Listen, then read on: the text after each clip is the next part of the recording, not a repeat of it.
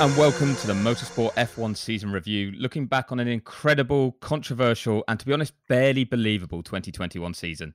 I'm Chris Medland, and I'm delighted to say I'm joined by Damien Smith, Motorsport Magazine special contributor, and Mark Hughes, Grand Prix editor for Motorsport Magazine. Hello, gents. How are we doing? Good. Nice to see you, Chris. Yeah, all good, Chris. And um, it's ages since I've seen you. It's probably a few days at least, isn't it?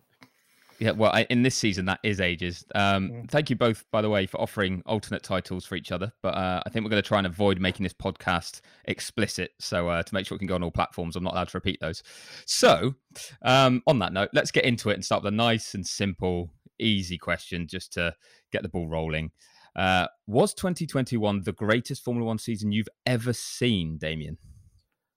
I've thought about this one for quite a while, and I have to say, yes, I think it was. Um, in terms of two drivers at the top of their game in two cars, different cars that were so well matched over the season. Obviously, it it swung both ways over the season. But Red Bull um, starting quicker, and the way Mercedes came back at them at the end of the season. Um, I just don't think we've had anything quite this intense and this close between two drivers who I consider two of the greats, quite simply. And um, I've been working with Johnny Herbert this year on his columns for Motorsport, and he said a couple of months ago, "This is better than Prost and Senna," um, and I hadn't really thought about it until he said it, and then he's right. I think it is. I think this is this is as good as it's been, and the, the great thing is it can get it can get better. Yeah, we'll definitely get onto that. But what about you, Mark? Yeah, apart from the ending, apart from the little twist on the tail of the last lap, uh, which um, sort of spoiled everything, really. But yeah, in terms of the intensity of the fight, as Damien says, and just the fact that it was there every race, it was there from you know the very first race in Bahrain, um, and it just it never stopped. It never stopped through that long, long season, and yet the final round up on identical points. And it, it wasn't just that you know, one of them had had a good race when the other one had a bad race, and that's why the points were was they were pretty much at each other's throats the whole time, and um, yeah, controversy, which is oh, you know always adds to it, and just yeah, the the whole the, the whole we'd been waiting so long for Verstappen to get in a title contending car because he's obviously the cutting edge of the the new generation even though he's been in F1 for years now.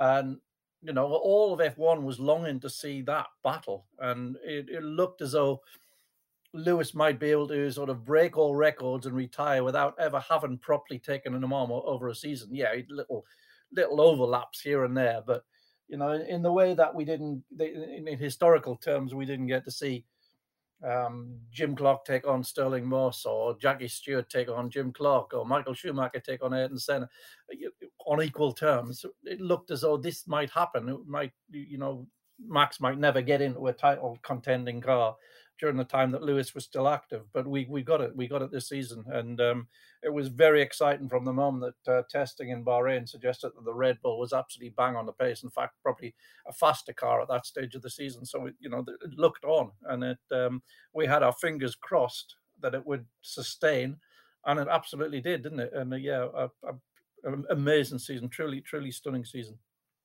Yeah, it's funny you should bring up testing in Bahrain because I remember, I'm sure you guys must have had similar. The amount of people that would respond to any article that said, Red Bull are really in the mix here. This is properly the season we're going to see Mercedes challenged.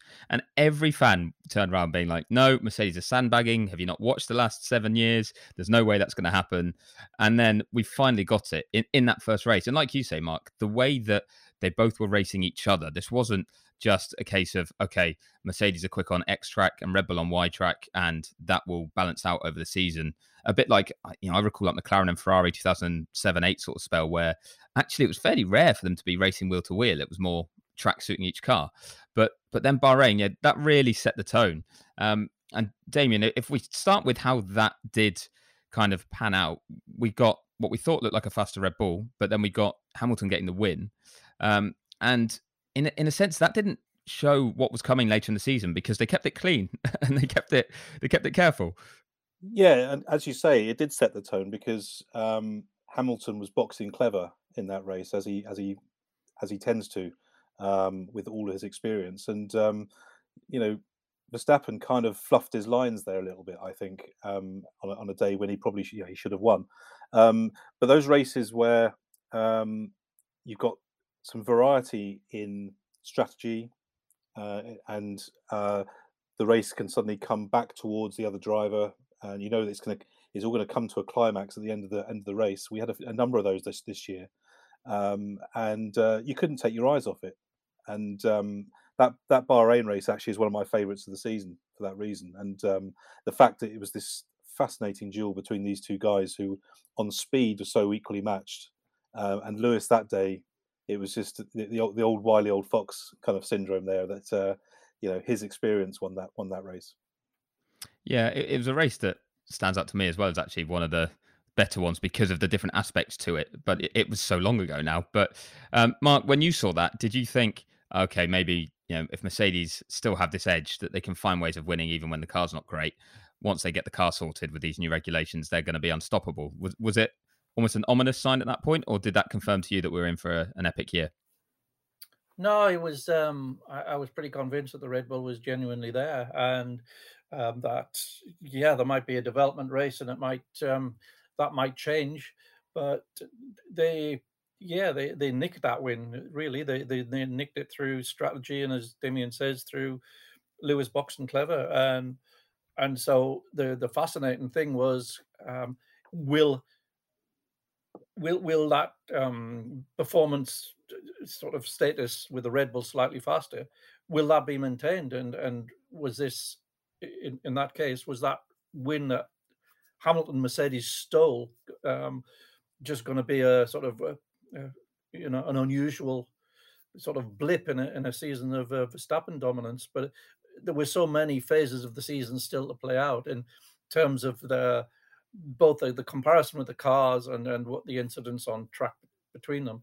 But it's yeah, I would say for the first sort of um, with with exceptions, I would say first half of the season the Red Bull was generally quicker, but with exceptions, second half of the season the Mercedes was ge- generally quicker.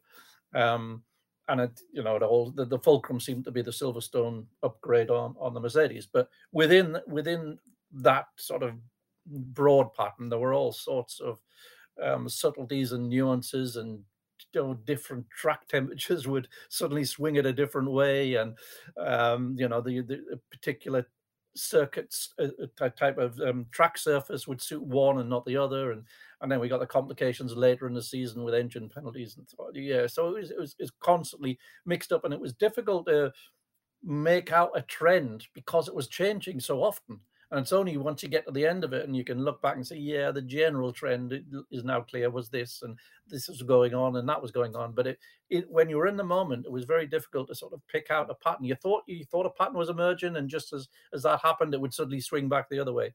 Um, sometimes even within the within a weekend, sometimes even within a, a race weekend. It, it was almost like the years when we have a tire war in that sense, where you'd yeah, go from race yeah. to race and you wouldn't know what was coming next um, and yet we didn't have a tire war, and it was it was amazing how these two teams, um, with two very different approaches, were coming at it from different angles and getting so close to each other week in week out. Yeah, it's funny you mentioned week in week out. I promise we're not going to go through every single race, yeah. race by race, but having mentioned Bahrain, we can't not mention Imola because I feel like that was a bit of a seminal moment with the way that, I mean, firstly, we, where Sergio Perez's qualifying lap came from, I have no idea. Uh, but then for Verstappen, who looked like, again, he'd maybe cracked slightly in qualifying and only qualified third, having not won the first race, to lead into turn one with a properly robust move on Lewis was the first real indication of how those two were going to have to compete with each other. I guess it was it was the first, dare I say it, flashpoint if it was kept clean in Bahrain. Um, so yeah, Damien. I mean, the way that those two created these moments uh, and and and laid down markers at that point. Um, do you think it was just a case of Lewis maybe not taking the challenge too seriously or kind of feeling things out? Um, or, or, do you think that that was just a case of, you know, there's no other way to respond to Max Verstappen when he's in that sort of mood? Yeah, I think by now Lewis knows what Max is like and he knew at that stage certainly Max has been around a long time, as Mark said. You know, he's still young, but he's been around a long time, and um, I think Lewis was wary of Max and had decided, you know, to basically look after his front wings as much as he could and and and, and get to the end of races because he knows that's what championships are all about. Um, and Max just doesn't really care about anyone else. You know, he's got that arrogance of utter self belief that he's the best out there, and you know he'll play by his own rules. Um, and I think that uh, scared is a wrong word, but I think the other drivers are wary of him from that perspective because they know that you know he's he hasn't got the boundaries there. You know, and I think Lewis was you know concerned at that stage about how to race against this guy, and Silverstone was the culmination of that, where right there's got to be a, a, a line drawn in the sand here, and from from now on, you know, I'm not going to back out. Yeah, I mean, um, even if we keep a focus on Imola for right now, though, I mean, if we put together all the aspects that were there, the weather conditions, an old school circuit, everyone barreling into turn one. This was old school classic Formula One in a sense, and and Max just elbowed the seven-time world champion out of his way and said, "No, nah, this is going to be my race." Um, Mark, had you seen someone maybe stamp their authority so clearly in the sense of you know this wasn't a, a year when Max had to do that every single race because each individual race might be his only chance to win. As you said, this was a, a championship winning car. Perhaps he could even have been more conservative than we'd seen before, and instead he seemed perhaps even more aggressive. Yeah, um, prob- probably not. I mean, um, thinking back to when Fernando Alonso first got himself into a reasonable car in 2003 in the Renault, he had a few um, sort of wheel to wheel moments with Schumacher and putting markers down and Schumacher retaliating. And it was, a, I suppose, a similar dynamic to this, but uh, Alonso was just in his first full season in a, in a competitive car at that point. And, um, you know, Max has been around a long time. So I think yeah, as Damien said, Lewis knows exactly what he's going to get wheel to wheel with Max. He's he talked about it as long ago as 2016. He's he's not quite sure how to handle them, other than to give him room because you know your chances of contact are pretty high if you don't. So, um, yeah, I think Lewis played it differently as well. Not not just according to um, you know, drawing a line, which he did do at some point. But I think also according to where he where he was in the in the championship and where he thought the um, imperative was. So I think at that stage in the season, it was looking like the Red Bull was going to be a faster car. So Lewis is going to have to, to have any chance in in the championship. Lewis is going to have to finish every race. I think. Um, and I think by the time, or sort of, I know you want to keep it a Imola, but I think later on, coming to Silverstone, he's quite a long way behind and almost had nothing to lose. And I think that's where he decided that was where he was going to change it. But yeah, at Imola, definitely it was just this. Uh, uh, he's, he's coming barreling down here. I'm just going to get out of the way, even if it means clambering over the curbs. Um, and also, that race was um, where Hamilton made his biggest blunder of the year, and the the red flag rescued him from the from, from the, the penalty of it because he was going to finish second anyway. He was, I think, actually that he'd, he'd, he'd nicked Bahrain sort of against the odds, and there was a little window at Imola where Max got caught up lapping a train of back markers, and Lewis sensed opportunity in that moment. Hey, I might be able to nick this one as well in the slower car twice in a row. And I think that really led him to sort of for the, probably the only time all season for the for that competitive instinct to take over his judgment and put a marginal move offline on the damp on George Russell and almost lost them everything in in that race. And luckily there was a very an accident for his teammate and he's cousin teammate than the next lap, which um, which uh, sort of rescued him, and he still finished second anyway. But yeah, that was his only real big blunder of the year. I mean, I know he knocked his brake brake magic switch off later on, but he you could equally blame that on the ergonomics of the steering wheel. Out, it wasn't so much a, a driving error as, as that was a judgment error, let's say, as as Imola was. Um, so yeah, I mean, Max was always going to win that race once he once he'd uh, bundled Lewis out of the way. Uh, the, the Red Bull was switching his tires on immediately. The Merc was taking five, six laps to do it. So yeah, it was always going to win that race. Yeah, it, it's funny though that you've you've both mentioned Silverstone already. I mean, we can't ignore what happened there and what a turning point that might have been because, as you say, we saw kind of uh, the way the two approached racing each other early on, and then there weren't really major flashpoints beyond there. Barcelona was potentially one at the start, but even then, Lewis took the same approach, jumping out the way, and then you had the run of three wins um, for Verstappen, which could have been easily five with Baku as well, and it was 32 points clear heading into that Silverstone weekend at that point, I think a lot of us probably thought this is Red Bull's title to lose. Max's title, he's going to walk it. Uh, where do you stand on on what Silverstone kind of represented in terms of the incident? I mean, I, I personally haven't actually spoken to either of you, and know, we've had a lot of time to digest that one now mm. uh, for your views on that collision, but also, um, yeah, how it marked a turning point in the whole year now with hindsight. Uh, Damien, for you, was it punished correctly? Was it, you know, was there blame on both sides? How do you see it?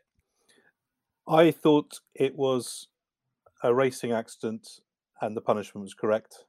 And I never bought into the melodrama that, that um, was created around it, really. Um, when you look back at the exit that Lewis got out of Luffield, yeah, he was sucked into that move. He had the momentum. And there was a gap. It wasn't a big gap, but it was a gap there. And if it had been the other way around, you can be sure Max would have gone for it in the same way. And I, I think it actually showed there's there's similarities in, in many ways as much as anything because um, it was just two hard-headed racers, um, and it was so critical at that point that you know Lewis had to try and get in front of him at that point if he had any chance of beating him. Um, and as I say, I felt the momentum there was with him. He he had to go for it, and particularly in the context of the point situation and, and, where they were in the championship.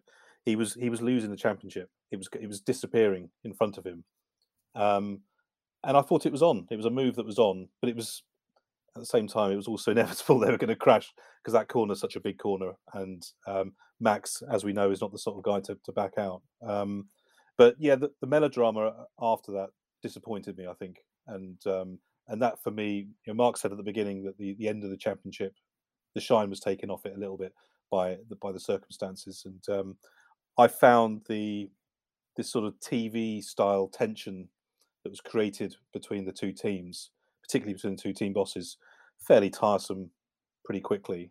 Um, and I was much more interested in what's happening with these these two drivers, and that was that was the real. Uh, and it, it, clearly, it was a it was a it was a turning point in their relationship for lots of reasons. Um, and you know Max then saying Lewis was disrespectful because he was in the hospital and he kind of ramped it up as well. Um, but if it had been at Zandvoort, you know, and the other way around, would would Max have been solemn on the podium? I don't think so. I don't think anyone would have let him with the uh, backing tracks that they were putting on wherever you walked around in Zandvoort. I don't think you could. I don't think anyone could be solemn at any point during that weekend. But yeah, I, I totally hear what you're saying. And do you feel as well though that it maybe did ratchet up the kind of personal rivalry between the two at that stage and took it from what had been fairly like under the lid at that point and and, and took that lid off because like you say both were kind of uh, criticized and and both almost certainly max's side as well ramped up the pressure then i think it had to because it was it was high speed it was a big accident um, and it was it was the first time they'd properly come together and it's going to change a relationship particularly when you're in an intense title rival uh, rivalry the way they, that they are. So I think it was inevitable that uh, if it was going to happen, I just I was thinking for the first half of the season, I really hope it doesn't happen. That they they managed to find a way not to hit each other. But I guess with hindsight, it's easy to say. But I guess it was always going to happen at some point, and it happened at an incredibly fast corner. That's you know, it is you know people do overtake at Copse, but it's it's not easy to do, um, and it needs the other guy to kind of help, and uh, Max was never going to do it. So it was it was a perfect storm in that sense, I suppose. Yeah, and and Mark, from your point of view, you mentioned it earlier. Actually, though, it, it wasn't just about the collision between the two or what happened uh, in terms of the racing between them that weekend, was it? That was a that was a turning point as well from Mercedes and the car it then gave Lewis from that point on to get back into that fight. Yeah, so Red Bull came into that weekend having pretty much dominated the first half of the season, really, in, in performance terms. They arrived there, big lead in the championship. They left there with a eight point lead from 32. Um, with a wrecked car, a wrecked power unit, and a Mercedes, which in hindsight was about three tenths faster than it had been in the first half of the season. So all of a sudden, it's just completely flipped. The, the whole dynamic of the of the, the, the, the battle has completely flipped. And in the bargain, they've took, you know, zero points. The driver's in hospital. Um, as for the incident itself, for me, completely, completely a racing incident with no blame on either side. I, I disagreed even with the penalty. I didn't think there should have been any penalty whatsoever. Um, you got a guy on the inside, partly alongside. You got a guy on the outside. It's it's up to them. They, you know, you, you can try and hang on around the outside. That's up to you, but you're the one at risk because you're on the outside. Um, you can try and you know figure that the other guy's going to be intimidated out of the way and going to have to back down, but he's not obliged to. And just as the guy on the inside, Lewis, is um, hoping that he can intimidate the, the guy on the outside end up in the backing off, but that guy's not obliged to. But the guy on the outside, the one that's more vulnerable in that situation, um, and yeah, that, that's what happened. And the build up to it was the the Honda had been all through the weekend the Honda had been derating through um, Woodcote, and Merc were onto this. They knew this, and they suspected that the Red Bull was still the faster car because, although in qualifying it wasn't in in the very hot conditions. Qualifying was cooler than the rest of the weekend. The very hot conditions, the Red Bull looked significantly faster still. And I think they thought if we don't get past I think Lewis thought if we don't get past it on the first lap, we've lost this race. The only way we have a chance of this race is to lead it, lead the first in. And they already knew that the, the opportunity was going to be at Woodcote because the Honda was derating through Luffield.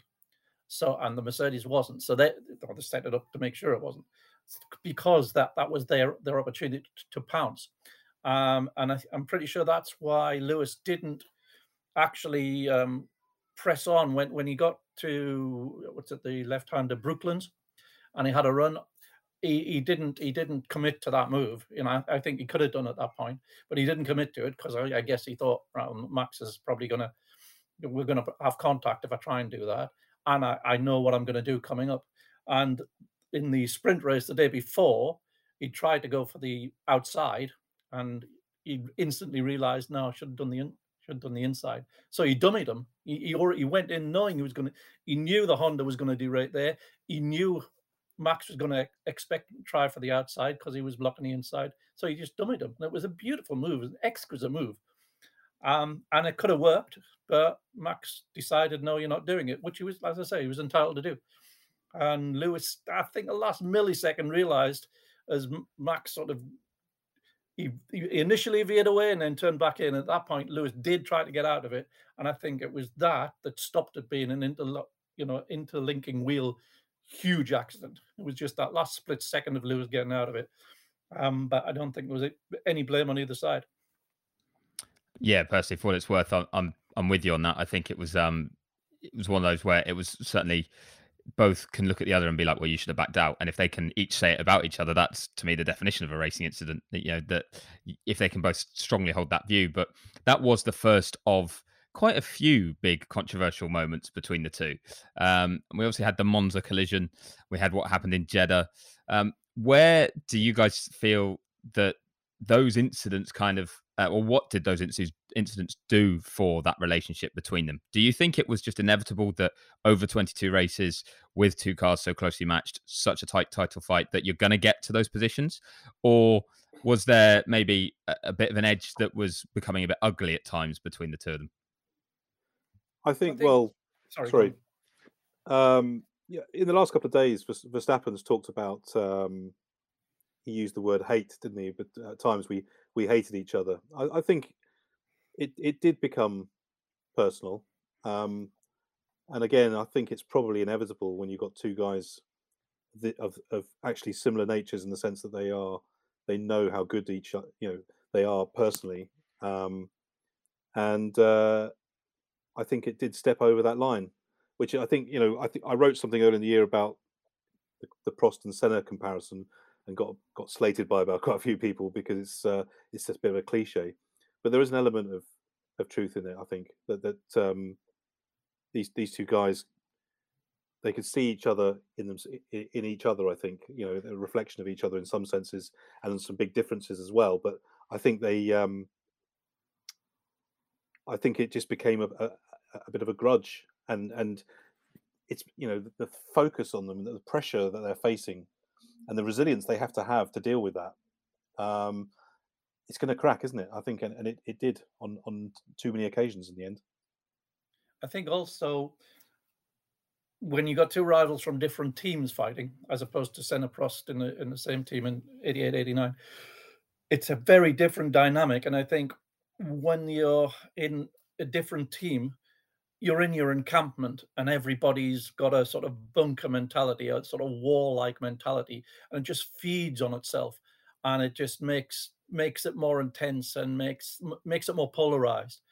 Whereas I think when it's in the same team, I think the um, the, the antipathy between the two drivers is maybe even more intense, but the, the, the team atmosphere sort of keeps bringing it back to sanity um, because it can be explained. No, no, that's look. If we look at this telemetry, and if you look here, and you need to go and talk to them now because blah blah blah. Whereas that doesn't happen, of course, on a different team. It's it's it's you know it, it just builds on itself and, and, feeds on itself, and I think that's what what makes it. Um, that's what made this one particularly edgy. Um, that they're, they're neither of them uh, the sort of personality that that that that would have the poison of the uh, Senna Prost relationship. They're, they're, they're not. They're they're both actually nice guys, um, but they're intense competitors, and they're in a sort of a war-like situation in, in, in the bunker. And I think that's that's all we saw. Did that poison though come from the team bosses instead?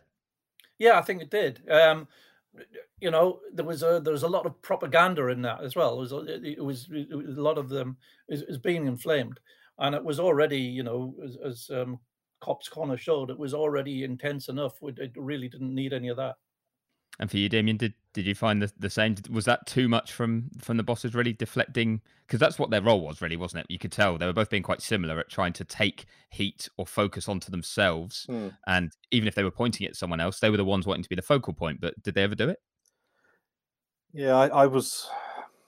I I I thought at times this season, if either one of them had ended up properly hurt in an accident, those team bosses probably would have had to think about their contribution uh, that they've made to this situation. I, I, thought at times both of them um, pushed it too far, and as Mark was saying about this sort of intense rivalry between two camps, and it was like that. It was two two tribes going to war, um, and at times for me, it, it it you know I know Formula One's cutthroat and it's win at all costs and all this stuff, and that you know a gentlemanly sport is old fashioned and, and out of touch. But I I felt at times um, the team bosses lost perspective. I think um, it was interesting last night. I was at the FIA prize giving last night, and um, Max's night, big night for Max, and the room you could sense was with Max. So it was quite tough for uh, James Allison. You know, bit of a um, hospital pass given to him by Toto to go and pick up the award. Uh, but he was very gracious on stage and talked about uh, the respect uh, between the two camps. And um, it, the, the, phrase he used was we, we, we got on each other's tits at times, is what he said, which was quite funny. Um, and, he, you know, he, he basically um, said that's part of the game. That's what happens, you know. Um, but as I say, I, I, did feel at times that um, maybe uh, in this era, and you know people talk about the Netflix era. It, it, felt at times that it was being ramped up a little bit too much by people who probably should know better. Yeah, I'd agree. And it's funny you mentioned uh, James Allison there and feeling a bit sorry for him. I was the same with Valtteri when he was meant to be there for the press conference alongside Max and what would have been Christian because Toto wasn't there and Lewis wasn't there. And I thought the poor guy's leaving the team and it looks like he's going to be the unofficial spokesperson for them for half an hour or so. But uh, conveniently, his flight got delayed, didn't it? So he it got there, he got there too that, late. Yeah. yeah. Um, but yeah, if we like speak of, of the drivers on a more positive note then i mean it's it's easy to focus on the controversies They they made some of the bigger headlines, but yeah, we started this by saying this was potentially the greatest F1 season we've seen. How good were Lewis Hamilton and Max Verstappen this year as drivers? Because you know I mentioned Valtteri there couldn't get near either of them, nor could Checo. It's not just one teammate to one teammate. We so often saw Lewis or Max, Max or Lewis first and second in some order. They were they were a class above, weren't they? Yeah, I mean, I was thinking you look back at previous seasons, and you and you usually look for sort of two or three performances a season, which are the key performances of a of a driver, a top driver season. And with with these two, there's so many this year. It's almost every every weekend they both put in something that was extra special, you know. And um, uh, you, you, know, we could go through all the races and, and pick out which ones, but we're, we're not going to do that. But you know, it there are um, so many. They were on it every weekend, both of them. You know, um, uh, and that's that's why it was special to me. I think was that, that, that these two guys who, you know, both both fabulous. I mean, Max is what what a talent, what a what a guy he is. You know, and for them both to be at it um, at the top of their game you know, Lewis, 36 years old and still still right there, and this guy who's you know 12 years his junior, um, but also because he started so young has so much experience. It's just you know, uh, Mark made a great point earlier about you know, the, the eras we missed when uh, you know with with Clark and Moss etc. That's, that's that's it exactly. And finally, it's happened. We've actually got these two guys at it, um, and uh, that's why it's got to carry on. Yeah, Mark, from your point of view, how about how Sorry. good they were? Yeah, I think they um, they pushed each other to um, a new level. I think they they did step it up and they they pulled away from from everyone else. And I mean, there was some great drivers in that field and that, that didn't have the, the quality of the machinery. But um, I think when you're in a a championship situation, um, the the great drivers do find more from themselves, and I think they both did. I think they both took themselves to uh, levels that they wouldn't have reached if the other one hadn't have been there. Um, and yeah, I mean, statistically, I think the the number of times they were one, two, and the number of times they shared a front row in completely different cars, um, I think that just really sort of underlines that point. Yeah, neither of them would let the other get away, would they? Whenever it was even a dominant weekend for one team, it was always the other title rival that was there in second, limiting the damage. But that was also played out over the longest season Formula One's ever seen on a, variety of tracks, some of them that were added late, some that were finished, barely finished, very late. Um, what do you think of the, the actual challenge they were faced with as drivers? If we look at not just then Max and Lewis, I guess, but for the whole field with um, what this season threw at everyone.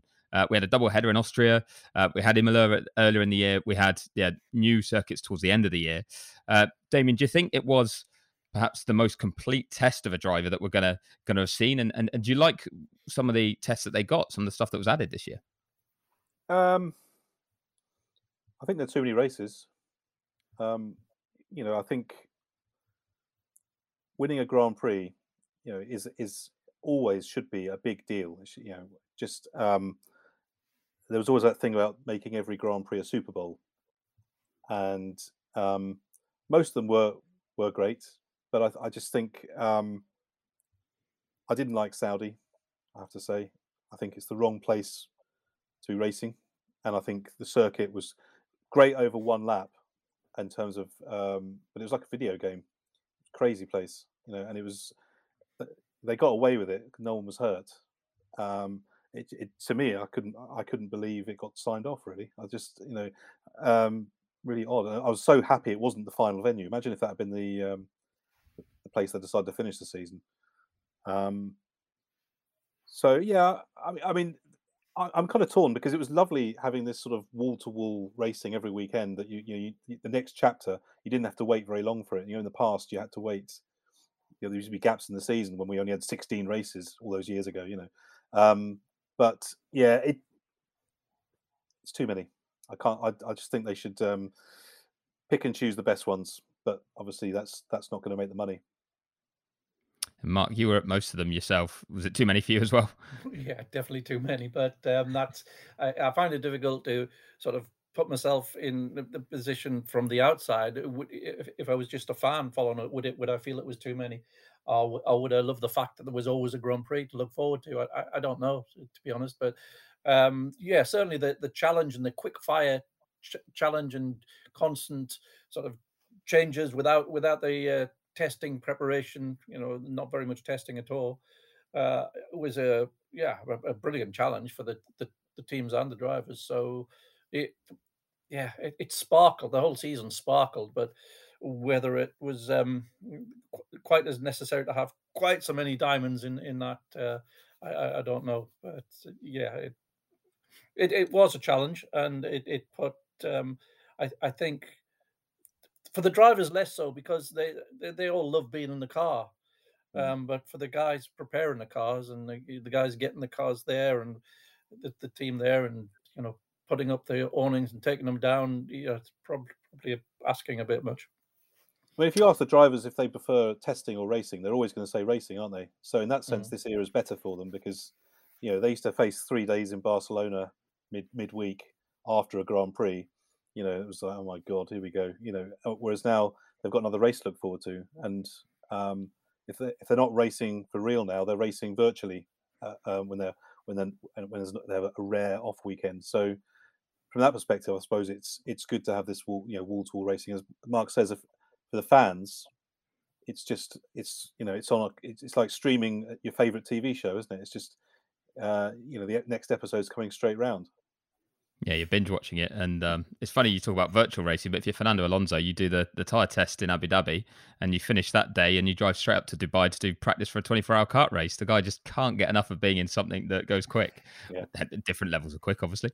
Um, but yeah, I think one of the aspects that um, came out of the kind of quick fire nature of the season, the fact that you couldn't maybe over prepare for things or even have time to really catch your breath before the next race is that fluctuation we saw even in a weekend of car performance even at the front with the biggest teams that sometimes they did hit the ground at the wrong point and had to react there and then and and get it together and that's why we saw uh, some of those changes. But um, you know, we, we had the sprint we had uh, new venues but almost ironically it was it was some of the older venues that provided some of the other highlights in the season. Um, I don't don't want to make this only the Max and Lewis show, so we've got to look at some of the midfield runners too, and and uh, how they fared. And if you look at Monaco with Derek, how can I call Ferrari midfield? But I am uh, with Charles Leclerc putting it on pole and Carlos Sainz being so quick that weekend. Obviously, Baku straight after that with another Ferrari pole position. Then we had the Hungary drama uh, with one car on the grid, but Ocon getting a win. Monza even with the only one two of the year for McLaren. It's the only team that got a one two all season, which is remarkable. Um, but there was some there was some real highlights there in the midfield, and I you know. We've just talked about how good Max and Lewis were because of how far clear of the field they put themselves. But actually, that midfield battle was closer to the front than maybe we've seen at times, uh, and we did get mixed up results as well. Uh, Damien, from your point of view, was there was there a hint there at where F1 needs to be going, and, and were you impressed by some of some of the performances we saw from uh, some of these teams, or conversely, as I'm calling Ferrari McLaren midfield teams, is it almost a bit disappointing that they perhaps weren't performing even better? Well, it's it's obviously disappointing that they're not closer to Red Bull and Mercedes at the moment, and we hope with the, the rules reset they will be. But I guess the, the context of this season being this sort of interim season kind of meant that you know Ferrari didn't put the resources into this year at all. They were putting everything into uh, into next year, so it was kind of a holding pattern. And yet they still finished third in the championship. Um, you know, Leclerc Leclerc could have won a race in Monaco, and he, he could have won at Silverstone. Um, he didn't really get close anywhere else. Um, and, and Sainz performed admirably in terms of scoring points, and they outscored McLaren. And for, for me, McLaren obviously they started strongly, but they they really sort of drifted off at the end. Um, and I would think they'd be disappointed with certainly their second half of the season, kind of after after the, the glories of Monza, and they got a, had a good, you know, and almost a, a, win in Sochi, and uh, Ricciardo was still doing well there. But after that, it, it kind of drifted off for them. So, yeah, I think both those teams they've got a lot of work to do to get to the level where Red Bull and Mercedes, and that's why I wonder whether the, the rules reset will be enough for them. Yeah, I think they both developed um, a lot from from last year. They're both teams on the up after um, you know hitting pretty low lows, and they they were quite different cars. The, the Ferrari tend to excel at slow corners and mechanical corners, and had a, a lovely sort of nice balanced rotation without the, the rear getting upset, which allowed you know um, Monaco was perfect for it, and the, the slow sections of Baku. Um, a few other places where it really shone. With McLaren was more high speed and very aero efficient, and Monza was um, just uh, perfect for it. Where they couldn't do it was combine th- those things in the way that the, the, the, top two cars. So they were much patchier, but at, the, at their peak, they could sort of nibble away at those two cars, and in circum in the right circumstances, could even you know set a pole and um, could you know figure as, as genuine contenders. But they just couldn't do that from you know one type of track to another. You know the Red Bull and the Mercedes would always be up front, um, and then those two might get close sometimes, but you know, you, you, you know, it wouldn't be sustained. But it represents significant progress, and I think um, promises great things for next year. Yeah, and if we take them as a pairing, as a as just two teams of four drivers, of those four, who was most impressive for you, Damien, and and maybe who disappointed the most? Well, I think Lando Norris for me was the the standout star beyond Max and uh, Lewis, the standout star for, for much of the season. Um, and um, you know, he's clearly in a he's an interesting position, isn't he? Because he's he's committed to McLaren and um, he looks at home there. He feels at home there, um, and he's got years ahead of him. Are they going to give him the car that he needs to, you know, uh, that George Russell's about to get? You know, is he is is Lando going to get you know, is he going to start to think, what do I need to do to uh, to become world champion? Because he can do it. He's he's clearly got the the, the raw materials there, um, and I think that this year proved it. And conversely, I, I guess the the contrast to his teammates was was pretty stark. Um, and um, I don't know. I'm interested, Mark. What what did you think of Ricciardo's season, and and did he? Um, we thought he was getting better, and it, it sort of trailed off a bit again towards the end, didn't it? Yeah, there was still the same underlying problem. It, it, it um, he lessened he lessened how how big that deficit was, and then if um, Lando had a, a sort of a difficult practice session or something like that, he was close enough that he could occasionally take advantage in the latter half of the season and. Uh, I think Monza he just he was very very comfortable up the front there, um, and Lando just had to stay in position really. But yeah, there's, there's still I mean, it's specific to that car. I think it's um, it's a, an unusual car in, in terms of what it demands of a driver, um, the technique that you have to use to to get to get it to rotate without losing without losing too much speed, and he just did not get on top of it. Um, which is uh, absolutely, you know, it's taken everyone by surprise because he's such a classy driver and everything he's done up to this point in his career. Um, you know, they said he was a megastar, um, but he has struggled with this car and he's it has lasted the whole season. He was still adrift of Norris by the end of the season.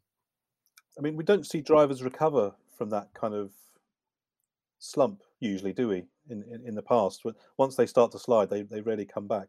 What do you think? Do you think he he can? Mm, I, I think he can. Um, I think um, with the right reset and with the reset of the new regulations, um, maybe that trait won't be there in the in the new car, and everybody's starting from scratch. And maybe has a car which uh, feels more natural to him, and he doesn't have to think about what he's doing in that entry phase of the corner, which is he was still having to do. And um, I, I do wonder sometimes because Daniel, he's probably the least technically minded driver in the whole field. And it, it's almost not mattered to him in the past. He, he once said, oh, I, I don't know how an engine works and I was incredulous. He don't know how an engine works. it's just, you know, um, but he knows how to drive it. So I, I do wonder if that got in the way for the first time. If that was suddenly he wasn't understanding what physically was happening and why he was a, why it was a problem. He was just trying to sort of feel his way around the problem when maybe he needed to be um, thinking about the physics of it and, and and and trying to imprint that on his brain. I don't know. It's just a theory, but um, I, I, I'm I think and I hope that it was just specific to this car, just a blip, and I think he probably can bounce back from it. And do you then agree as well with Damien's view that Lando was the the standout of those four? Or oh, he was. I mean, Lando had such a brilliant season, and he did some extraordinary things. And um, I mean, quite apart from that drive in Sochi where he set pole and was was going to keep Lewis off his back right to the flag until the the rain came and you know changed that. But um, uh, for me, the highlight was his qualifying lap in the um, was it the first race, the, the second Austria, uh, where he got within hundredths of Verstappen's pole. And when you watched the onboard, in particular through what used to be called the Rindt, the penultimate corner, things he was doing with that car was just so acrobatic. It was extraordinary. And you know, I'm, I'm, sure if Daniel Ricciardo looked at that, and I'm sure he did, I'm sure he thought, I can't do that. I could, I'm not even close to being able to be confident enough to even mm. think about doing what he's just done with that car and how he's used that curb there that, that's really just inviting you to be to, to destroy the car and he's actually used it to help him get through it you know um it was he, could sometimes do extraordinary things but um I, I would I'd put Charles Leclerc on, on the same sort of level, but it, it, it's he's longer established at that level, so it wasn't really news when he pulled out the amazing qualifying lap. You know, he would yeah, he's done it again. He's put it fourth, and it should be sixth or seventh, you know, and again and again. It's sort of just a routine. Um, with Lando, it was, um, you know, it's only his third season. The car's getting better and better, so he's getting into territory he hasn't been before. Whereas Lando's already an established, uh, Charles is already established as a Grand Prix winner from 19. So I think Lando made a bigger impact on the year on in, in everybody's consciousness than perhaps Leclerc, but I'd put them on much the same level. They're, they're, they're both absolutely ready to fight for world championships. Yeah, it was very exciting to see that actually, that, that kind of evolution from Norris. I mean, I think his qualifying lap in uh, Imola would have been epic if he hadn't just straight outside track limits. We also had in the end he shunted, didn't he? It started Q3 at Spa, but he looked so quick there. Maybe a yeah. pole position for him there, um, and that maybe shows you know a th- few things to iron out. But he is still that young. But as you say, Charles is definitely ready for it. Carlos marked himself out as someone who will certainly deliver for Ferrari as well. But then the flip side is, you know, there's all this excitement about young talent, and there's one in Pierre Gasly at AlphaTauri who really impressed at times. But AlphaTauri were locked in a fight with Alpine, where Fernando Alonso suddenly comes back and at times does things that Fernando Alonso did, you know, 20 years ago, basically. I mean, uh, how exciting was it to see that? Because from my perspective, I won't lie, and sorry, Fernando, I thought, what's he really going to add to F1 coming back? You know, he's he's done it. He's going to a midfield team. You know, he was unhappy or he was complaining rather than unhappy at McLaren when he left. You know, is this do we really need him back or should a younger talent come in? And he proved me completely wrong. Uh, how about you, Damien?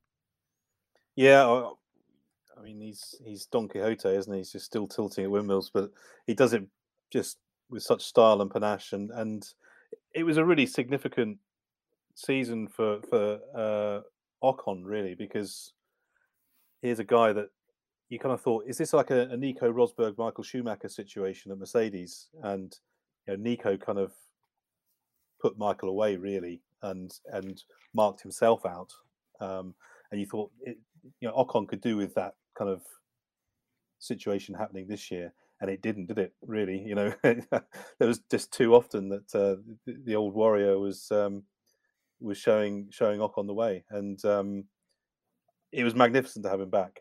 I think, and he just you got these little cameos rather than the sustained kind of week in week out.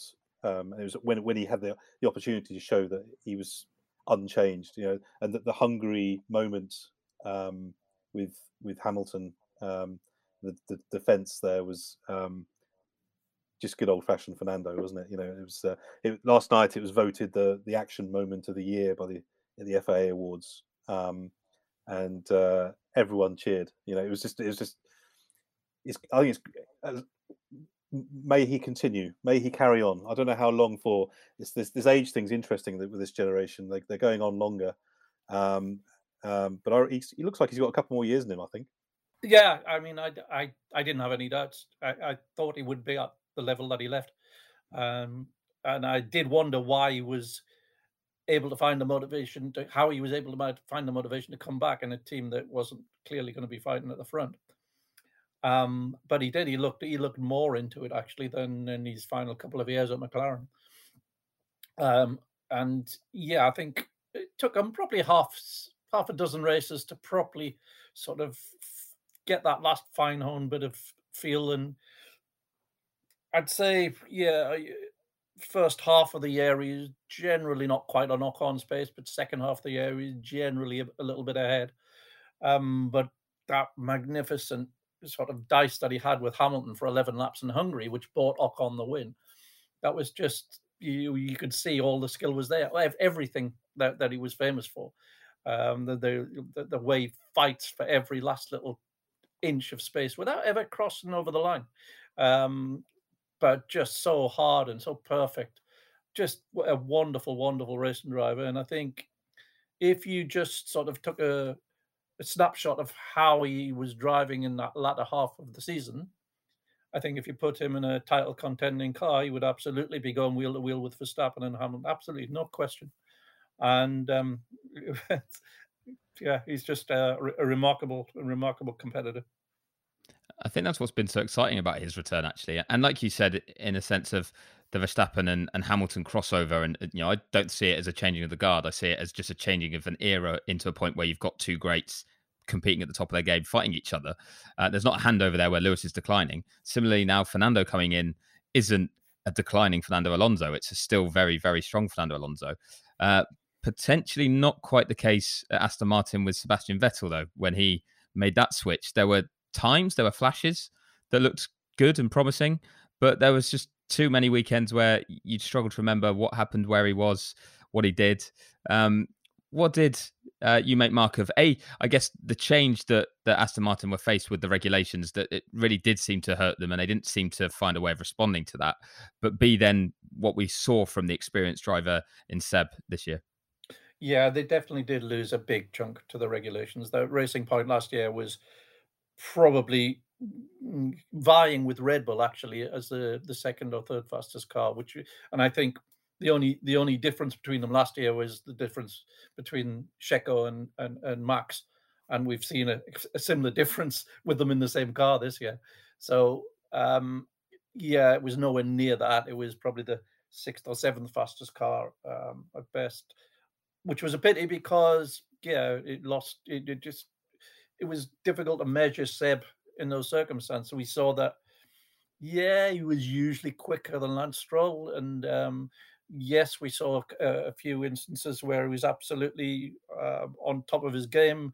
I thought his uh, his fifth place in Monaco actually was was probably the, the, the best race of his season, although he finished second in Hungary and um, and, and Baku as well. But I thought his best race was Monaco, and uh, he did that fantastic outlap. Um, which got him the place, and then he had to go wheel to wheel with Gasly up, up to um, up to the top of the hill and did it but with inches to spare. And I thought that that looked, you know, proper old old school um, Seb. Um, they they they love they love him there. They they say that um, it's been a complete education for him and the, the the approach that he takes and how he leaves no stone unturned and is that he, he he's always got questions which is actually making them some of them and they can't answer and I think oh right uh, yeah we, we do need to get on top of that. Yeah okay we hadn't thought of that. And they've actually initiated new processes w- within the factory just as a result of this constant constant you know push from him and I think that's where his value is but in terms of his on track this year it's been okay um, but I wouldn't say it's been vintage and it's difficult it's difficult to to properly assess that when the, when the car's not really there so yeah, I'm still hopeful that we we can see another few years of um, vintage Seb if they can um, give him a car that he the, the, sort of car that he needs to perform. I I can't see. I just think it's over for him really, and I have thought for some time. I think he's a fabulous bloke, and he's a, he's been a great champion and a great figure in in in, in Formula One. And you know th- these guys, you're a long time retired, aren't you? you know they're at a stage if they live a full lifespan they're only halfway through their lives and this has been their commitment since they were kids and um, this you know goes for all of them really you know and um, they all love the sensation of being a Formula One driver. You know, Kimi was the archetype who hated everything else about Formula One, but the actual driving stuff he couldn't get enough. And and I think they're all the same in that sense. Um, and I guess some of us looking from the outside I just want Seb to retire because I think he's a um, he's diminishing his what we think of him over the over the years because of the, the performances have dropped off. Um, but if he's still loving it and he's still, as Mark says, he's contributing to the team in that way, then he's going to he's going to carry on. But I kind of wish he wouldn't. And I also think he's got so much to offer the world as a as a as a person, you know. And he's got um, he's got a lot of very thoughtful bloke, very intelligent, um, and I'm fascinated to see what he does next when he does finally quit. Yeah, it will be interesting to see uh, if there's a change next year, if the car's more competitive for him, and if we do see that just ignite a little bit more of the fire because of you know maybe he's in a surroundings that suit him more. But we will get onto 2022 in, in a second. Um, but be- before we get onto there, you mentioned Kimi. You mentioned uh, the fact yeah he went on so long, but he has now retired. It was his his final season and went out in a bit of a whimper with the way it finished in Abu Dhabi. But that was an Alfa Romeo team that to me kind of disappointed slightly when you had the kind of you know more competitive Ferrari. There clearly was a, a better power unit on that front, but Alfa Romeo were kind of even more in no man's land than um, Aston Martin proved to be. And, and, you know, Kimi's an experienced guide, couldn't really drag it any further. So that brings me to the question for both of you. Um, for two sides of this, then we did it a bit with McLaren and, and Ferrari, but in general in the midfield, who impressed you uh, or what impressed you if it was just a, a team, uh, and and who disappointed you? Uh, Damien, I'm going to put you on the spot again first. Ooh, okay. Um, well, I'll start the, the, disappointment.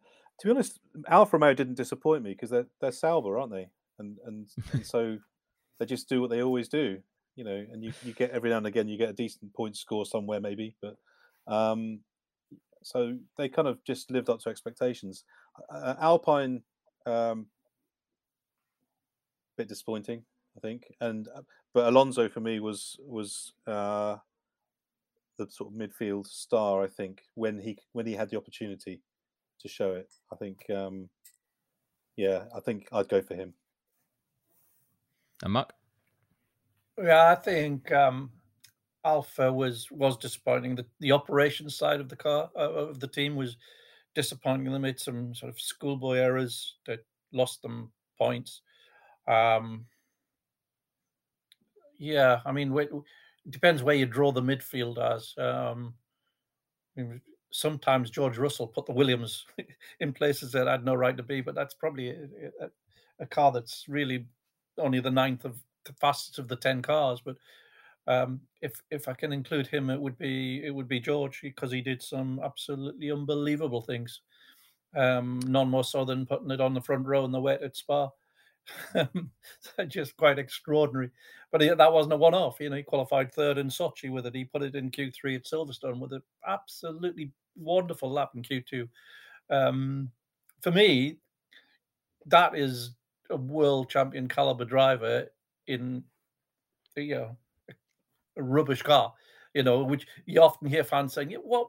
It's it's so dominated by the car. What would it look like if you had a you know a mega driver and a a rubbish car. Well, I think it would look like that. It, it, usually, you can't do anything with it, but occasionally, just the slightest little opportunity, and you'll see something special. That's what it looks like, and I think that's what we were watching.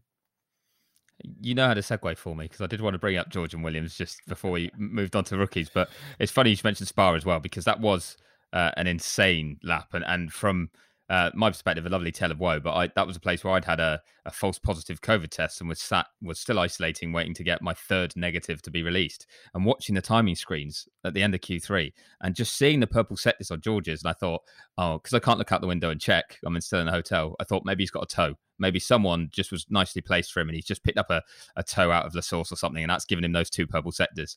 And then they continued and you're just getting more and more excited. No one you can shout to across the room no one else there just in your own little box getting so excited. And that was based on the timing screen of a guy doing a lap. But you're right it just it went far beyond anywhere that car should have been. Even if you know engineers will always then break it down as as why you know the way that they prepared the tires, the the outlaps they did, how he got everything ready for the start of the lap okay, yeah, that played a huge part, but otherwise everyone would do that if it was that simple. To to be able to execute was incredible. Um, and Damien, did we see from George? Because I mean, the, Bahrain last year, 2020, could have been enough to convince Mercedes, but but this year did he go beyond just convincing Mercedes he was the right guy for the drive and probably convince Mercedes that he is their future world champion that that is the the replacement for Lewis Hamilton when they need him. Yeah, I think he was. He's just so consistent week in, week out. You know, and he's got that that Saturday reputation um, uh, for for good reason. You know that. Um, I think you know Mark's put it very nicely that it, it, he's he's he's outperforming the car and he's um, he's clearly got all the the qualities, uh, which is why he's got the drive he has. The one the one blot, of course, was Imola, and the uh, it wasn't so much the accident itself; it was more the response to the accident, which was a bit disappointing and, and not too clever, actually, um, given given the circumstances he was in. Um, and that just you, you kind of reminds you these guys are still very young, and he's been so patient. He's had to be so patient for so long, um, and it was um, uh, yeah, I guess he was he was rather petulant that weekend. I thought in the way he, way he responded, but he'll have learned from that, won't he? And um, uh, I'm sure that that lesson will, will will will go into next year when he's when he's in a proper car. And he also showed, didn't he, Mark, the kind of the absolute level that maybe has um, we've seen from Bottas at times in terms of like a qualifying performance or, or the flashes, uh, but he showed them in, in a poor car more consistently than perhaps Bottas suggested he would do. So, yeah, do you see this as an upgrade for Mercedes next year? Oh yeah, I do. Yeah, and I think um, he won't just be an occasional thorn in Lewis's side like Valtteri is. You know, four or five times a season. So it's going to be there every race. He's, he's Lewis is going to have to beat George to to win a title as well as Max. Yeah, he certainly is. It's going to be uh, exciting to watch that dynamic play out. And he is one of the the young guys that, again, you know, mentioned some earlier with Lando and Charles that that really excite. But we also had uh, a few new rookies this year, uh, new rookies as opposed to old rookies, and uh, from those, uh, there wasn't a lot of opportunity. Let's be fair for the Haas guys specifically to show a lot. But we'll start with them. Mick Schumacher, reigning Formula Two champion. Uh, did everything he had to do in terms of getting himself into F1. Uh, Damien, what did you see from was such a famous name? There's obviously a burden on that, but what did you see in terms of uh, mixed performances and the way he improved during this year? Was were you impressed with him, or would you like to see a little bit more from someone who's won the uh, category below? It's really hard to tell, isn't it, with that with that team? Um, you know, I I um, I interviewed Romain Grosjean recently, and and, and he talked about the frustration that you know um, he and Kevin Magnussen both shared at that team, and he said, you know, we got a lot of blame for it, and you see this year, it's not the drivers, you know, it's there's there's more underlying, so uh, it's hard to judge. I think uh, you said he kind of did what he had to do to get there, and he did what he had to do this year. I think in terms of, um, you know, Mazepin was a, you know, a bit of a liability to start with, settled down a bit, but he was, you know, he's clearly not really sort of top quality F1 material. I don't think so. It's it's very hard to judge. But Mick, Mick Schumacher didn't do too much wrong, I would say, which is which is good. Um, and I'd love to see him get a, a, a better opportunity. Um, but I, I can't personally, I can't give any judgment on him yet. It's just it's just too it's too difficult. There's too there's there's, there's too much around him that isn't allowing him to show anything really.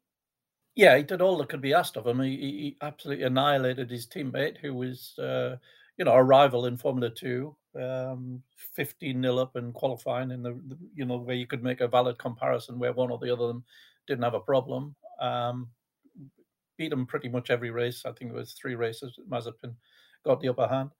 Um, I think he's done enough to it'd be interesting to see him in a more competitive car. I think you know he, he could be one of those drivers who gradually just just gets better and better because he, he's he's a bright guy. Um, yeah, I, would be intrigued to see him in, in something a bit better. I mean, one of the things that um, clearly has been a trait of Mick's has been the way he improves in his second season. So it'll be interesting to see if he does that from a Formula One perspective because it did look like he grew into this year a bit as well. But the flip side was true of the other rookie on the grid, in Yuki Tsunoda, who had been moved quite quickly up and got, come through as a rookie from F2, and and that almost looked like it was done on raw talent, and perhaps that put pressure on him, and, and maybe the lack of experience showed this year. Uh, Mark, what did you make of of Yuki in the AlphaTauri? Because that was a strong car. Yeah, it was a really good car, um, and he came in, you know, really impressively in Bahrain. Um, all all through testing in Bahrain, he looked terrific. In fact, he looked quicker than Gasly at first.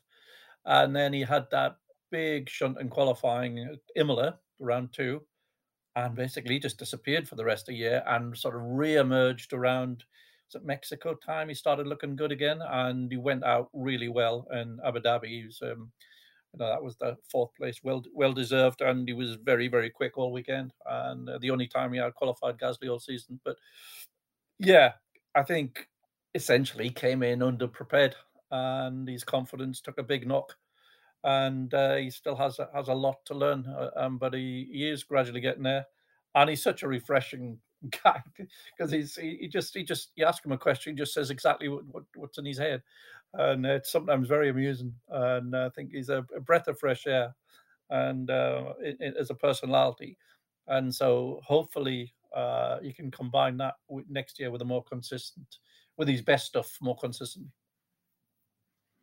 Yeah, Damien, were you impressed with with Yuki, or did you like seeing his addition? Yeah, well, uh, definitely uh, from the character side of things, he's a, an interesting guy, and um, you know, the, the, swearing on the radio stuff early on was quite funny. You know, it was um, entertaining. Um, it's always one of those strange things about AlphaTauri and Red Bull that they, they have this reputation for bringing young drivers through, and yet they're the team the teams that are so bad at managing young drivers in terms of looking after them and kind of making them feel good about themselves. Um, and it's it, you know we've seen it before that it's quite a destructive place on on confidence. And I do wonder if maybe it's not the best place for Tsunoda in, in that sense. That um, maybe with a, a, more of a nurturing uh, environment, we might see more from him.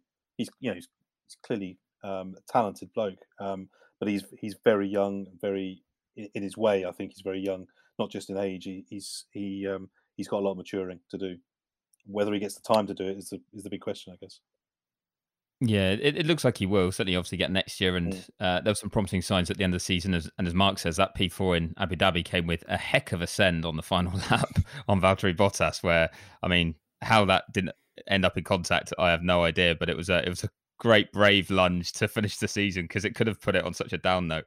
Uh, sadly, that race still did put a lot of F1 uh, news, I guess, or views, uh, reputation on a down note. Uh, we can't ignore it, and we didn't want to start this podcast talking about it, but we will finish uh, talking about it before we look ahead to 2022. Finally, the controversial final lap restart. Um, I can tell where where Mark's views were going to be, so I'll let him come second on this one. Um, Damien, like, what was the feeling you were left with with the way the season ended?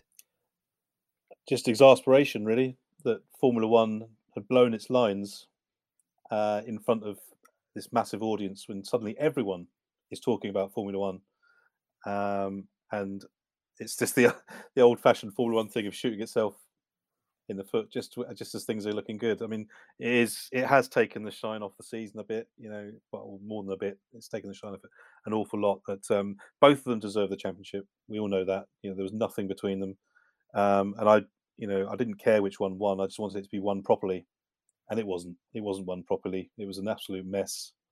The FIA have got a lot of uh, review reviewing to, to, to, do at all their processes, not just on this this uh, this thing. The whole thing about um, uh, the, the the racing rules and track limits all is all part of the same story. I think really in terms of how they govern this sport. Um, and it's I'm worried about the sort of witch hunt element about going after Michael Masi, who, who clearly made some very strange decisions in the in the moment. Um, it shouldn't be just about him. It should be about the whole system um, and uh, and a proper sort of root and branch review of the whole whole way that Grand Prix racing works. Because yeah, they it it was a devastatingly disappointing end to the season. Yeah, I agree with you on on the Masi front as well. In that I've been very critical of him in over the last few days, but yeah, he gets a feeling, an opinion, a kind of understanding of what he should try and do or what he should do from a much wider thing. It, you know, he's not one individual; he is part of the FIA. Mm. Uh, he's been trained there. He, you know, there there must have been reasons that he felt compelled to try and make that race finish under green, even if it was going to be uh, well so controversial because of the way it was going to influence the rest of the race and everyone else in it. So, uh, Mark, just what was your initial reaction when? I mean, you would have been there trying to um, keep on top of everything in detail um, for your reports and for your analysis, and then when you see the choices that were made by race control. What was your initial reaction, even before we knew what the final outcome was going to be? The when I out, it was disbelief when I saw the message go up on the screen that those five cars that were bes- between Hamilton and Verstappen would be allowed to unlap themselves. I've never seen that. You, you, you either have lap cars can unlap themselves, or lap cars can't won't be able to unlap themselves, which is the message had gone up a few minutes earlier that, that there would be no um, cars unlapping themselves. But then to specifically say these cars, these cars, and these cars can, and without mentioning the other cars, that that's just not in the regular. You can't do that in the regulation. There is no part of the regulation which allows you to do that, and that's where I was um, in disbelief. And and because you knew what that would set up, you knew that there was it's going to put Max on Lewis's gearbox, and he was on tires that were at least two seconds a lap faster. So of course that was going to change. You know that that's what, what was going to happen. It was like the lamb to the slaughter, and it was outrageous. And it would have been equally outrageous. If it had been Verstappen leading and had been screwed over by it. You know, it's just forget who benefited from it. It was just wrong, and the, the whole thing was because you know they, they wanted the, the, the drama of a, of a, of a live finish to the season, which is a, a fine as a general principle. Let's all, all, always try and ensure that happens if at all possible. But you cannot subvert the rules to get there. You, you just can't. That's that's. I, I, somebody come on social media came up with a great analogy. You can argue that the referees um, made the wrong call on a yellow card. Either it was a yellow and he, he didn't give it, or it wasn't and he did but he can't give a purple card. He can't make a card up. You know, that's that's effectively what happened. You know, it's just it's nonsense. It may, and it, given given that we'd had such a fantastic season, got there for this fantastic finale on equal points, you then just sort of fall flat on your face, and it was just extraordinary bad judgment. I thought, but at the same time, he's under massive pressure. He's under time pressure. He's got lobbyists in his ear in live time uh, who have access to information which is worked out in milliseconds on a computer back at base and how scenarios are going to pan out. And he's running around trying to do all sorts of stuff, you know, including sweeping cement off the track. So, you know, it's just, it, he needs a better system in, in support. Um, and I, think the column of done for, for motorsport, I said, you know, he, he was set up to fail but he did fail in in that in that instant, and it was yeah, just such a disappointment. Could, yeah, can I, I just ask a quick question, Mark, um, on uh, the the teams and their communications with um, with Masi? Because obviously we're all hearing it now; it's all being broadcast. Um, is it happening more than it used to, or is it just that it's being broadcast? I, I honestly don't know because I'm in the same boat as you. We're hearing it for the first time. Uh, and in, in the days of Charlie, he used to have Herbie sitting alongside him, and they would be, you know, a, a lot of that um, discussion would be going Herbie's way.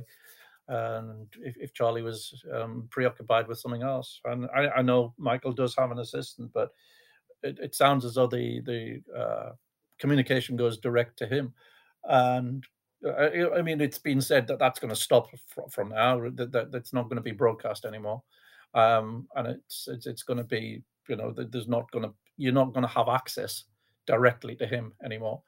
Um, so that implies he's going to have a, a Herbie type guy fulfilling that role. But um, yeah, he, he was set up to fail. Michael himself has said that there was more he thinks before uh, before it started being broadcast and worse. But now that the teams know it's being broadcast, they're a little bit more selective with what they say and how they say it. Um, whether that's true or not, we won't know because we didn't get to hear the bits before. But uh, it was quite funny when we first, when it first started becoming a thing, you could notice that teams are lobbying him, and it sounds like there's pressure being put on him or criticism. And um, we sort of said, you know, is, is this more than before now? And we're hearing it because because it's being broadcast, they're using it to like put pressure on you. And he was like, no, it's the, it's the opposite. If anything, it's it's gone quieter because they don't want to say certain things or they're a bit worried about how it'll be heard over the uh, world feed. But I, I do think it, it's gone too far. I think it. Uh, I mean, Damien, you, you mentioned Netflix style before. I mean, the guys that make Netflix have got too much unfair heat for creating a documentary that uh, that shows us the inside inner workings of F1 that's great, and then everyone criticizes them for the way an F1 season finishes. But um, clearly it, it, it was used um, to make his job harder when it when it shouldn't be that way. Uh, it's almost like saying in, any other sport, "Yep, go and have a, a, rant at the referee. Feel free whenever you want," and then he'll make a decision because he's strong enough to deal with that, and that's just putting unfair pressure on. Uh, so I think it's a good change that Ross Brawn says that that will have to change next year. What else needs to change off the back of this controversy? What what else do the FIA need to do for people, I guess, that have been disillusioned by this? Uh, not just Toto Wolff and Lewis Hamilton, but uh, millions of fans as well, um, to fall back in love again with it and kind of have some faith in Formula One from the start of next season? Well, I, I don't know the, the, the damage it's done. I don't know. It's, it's, difficult to tell at the moment in terms of whether people have fallen out of love with it. Um, I'll be intrigued to see. I mean, uh, um, I was talking to my son earlier on, who's works in the local pub, and he was saying they're still talking about it. You know, it's a it's a week later, and they're still talking about it. So it's um, it, it, could be good box office still. It could it could it could work in Formula One's favour in terms of the, the, popularity side. But in terms of what needs to, what needs to change, um, I, I, think um, the whole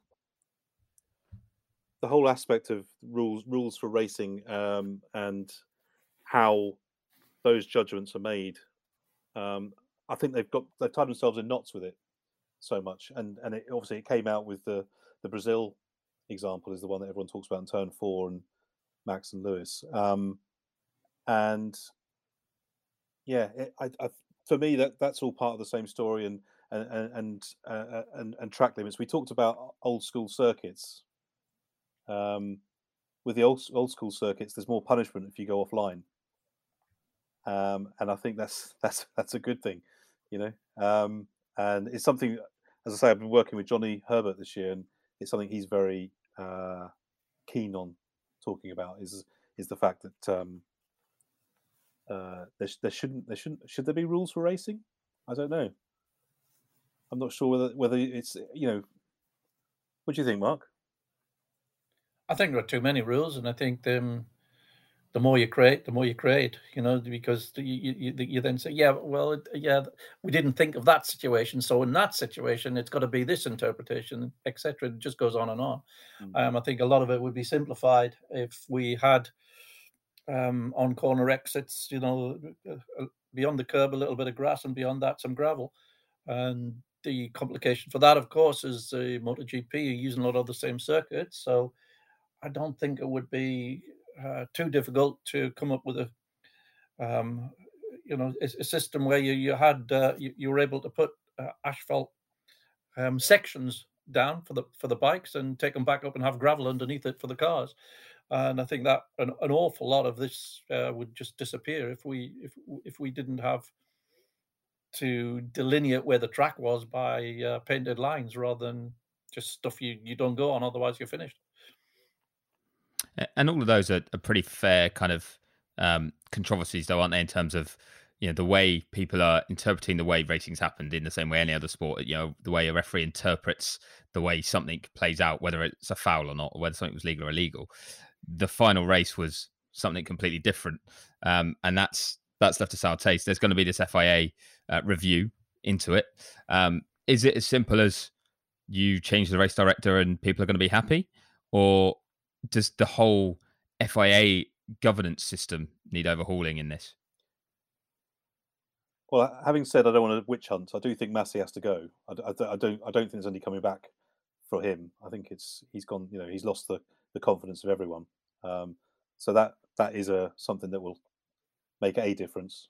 Um, but you know, um, I think it's you know we've we've talked about it before. that the, the Herbie Blash Charlie Whiting scenario worked for years and it worked pretty well. And I think putting it all into one person, um, as you, you said itself, is, is unfair. I think, yeah, they need they need to have some sort of new structure. Um, there's always going to be someone who's responsible. There has to be a race director, um, but I think making it personality driven as well and being on one person is is the is the wrong way to go about it. Well, let's uh, take that and completely turn it around in terms of looking forward, but a positive side because next year is going to be so so different. Um, and I, I want to finish on the excitement that that has. We have, hopefully, fingers crossed. I mean, I can't imagine there's Hamilton retiring, but there's still these little rumours that he's so upset right now that we might not see him next year. Um, we've hopefully got Lewis Hamilton versus Max Verstappen Mark II. If Red Bull and Mercedes can deliver competitive cars that are competitive with each other as well at the front of the field, completely new regulations, Mark, a whole new era that should close up the field. How excited are you for it? Do you think it will, or have we just been spoiled by what we've had this season, where everything got close and it's all going to open up again under new regulations? I think, in theory, these regulations probably over the long term will close up the field because there's less opportunity to um, to, to do something different, and there's a spending limit on um, how much you can invest in finding, you know, the extra tenth of lap time. But I think the act of um, sort of stopping one formula and starting another one, by definition, that usually spreads the field because there's a bigger variation, a bigger spread of uh, first answers, and uh, you, you you get the sort of you know everybody tends to start converge to a what's understood to be the best answers um, as time goes on. But in, yeah, I, I, actually think we'll probably have a bigger field spread at the beginning of this um, new formula than uh, than we had at the end of the, the one we've just had. So yeah, I think we we've probably been a little bit spoiled by this season. Um, and if we get anything that's even remotely like it next season, I think we'll be doing very well. And Damien, how excited are you though to to see maybe round two of Lewis and Max if it comes under a, a brand new kind of era of F1? Well, my, reason for optimism um, is I mentioned it at the start. I was optimistic about next year. Um, it's because it's Lewis versus Max versus George Russell. For me, is the thing that I'm looking forward to, and to see where George ends up in that mix. Um, I'm not completely convinced, as Mark's said, really that um, uh, I'm just not convinced that we're going to get uh, a four-way team battle at the top. That suddenly, you know, Ferrari, and McLaren are going to be there um, just because of the rules. Um, but I, you know, I really want to see what George Russell's going to do in a proper car. And I guess one thing that is uh, exciting if it does happen is if either McLaren or Ferrari were at the front, um, then both of them have a pair of drivers that should be exciting to watch uh, how it plays out between them. Uh, even if we get down to Alpine and Esteban Ocon is now a race winner, they were still fairly closely matched, but that would be Fernando Alonso at the front again. Uh, there's there's so many teams we could go down that if they get it right, they've got excitement in there, haven't they? We've got we've got such a talented grid right now that have that very few have hurt their reputations this year. Yeah, I'd agree with that. And there's a lot there's a lot of potential there. I mean, Leclerc is just treading water, and he's a you know massive potential um, to to do all sorts. You know, what what if he gets a good Ferrari? Um, so let's let's hope so. I'm I'm a bit skeptical on that one, but you know, um, as I say, the, the, my main focus is Lewis having a few dark moments this winter, then saying to himself, "I've got to come back. I can't I can't leave this alone. This is not the way to finish." Uh, and I want to see how I compare against George Russell and and and and um, take my revenge on Max. I think that would be great. The, th- the, three of them going at it. So is that your biggest wish? If you get one thing, it's it's Mercedes and Red Bull still closely matched, and and seeing those three going at it. Absolutely, yeah. That's for me. That's what I'm looking forward to and hopeful for. And Mark, if you got one wish for 2022, what are you going for? Um, that impossible four car, um, equal equal four cars. So we got um, eight drivers going at it on equal terms. I think. Um, yeah. To be fair, to, to, be fair, if, if we got that, it might mean that I can ask you guys the same question next year of was 2022 the greatest F1 season we've ever seen? And and you might be saying yes because um, yeah, it's not it's not a question you often get to ask, and it was great that we could start it with with that question and um and have a positive answer this year. So, um, Damien, Mark, thank you very much for your time. I really appreciate it. It's been great chatting to you both about how 2021 went and the uh, the ups and the downs, and hope you both have a very merry Christmas and happy New Year also to our listeners, thank you very much for sticking with us throughout all of that uh, and that breakdown of the 2021 season. We'll be back next year to look ahead to what will hopefully be an absolutely thrilling new era of Formula One. And um, yeah, let's let's go with Mark's prediction of four four cars, maybe five, six. Let's have the whole grid all right up there fighting for wins. But um, for now, we'll just we'll say thank you very much for listening. Hope you all enjoyed what was an epic 2021 season, and we'll see you soon.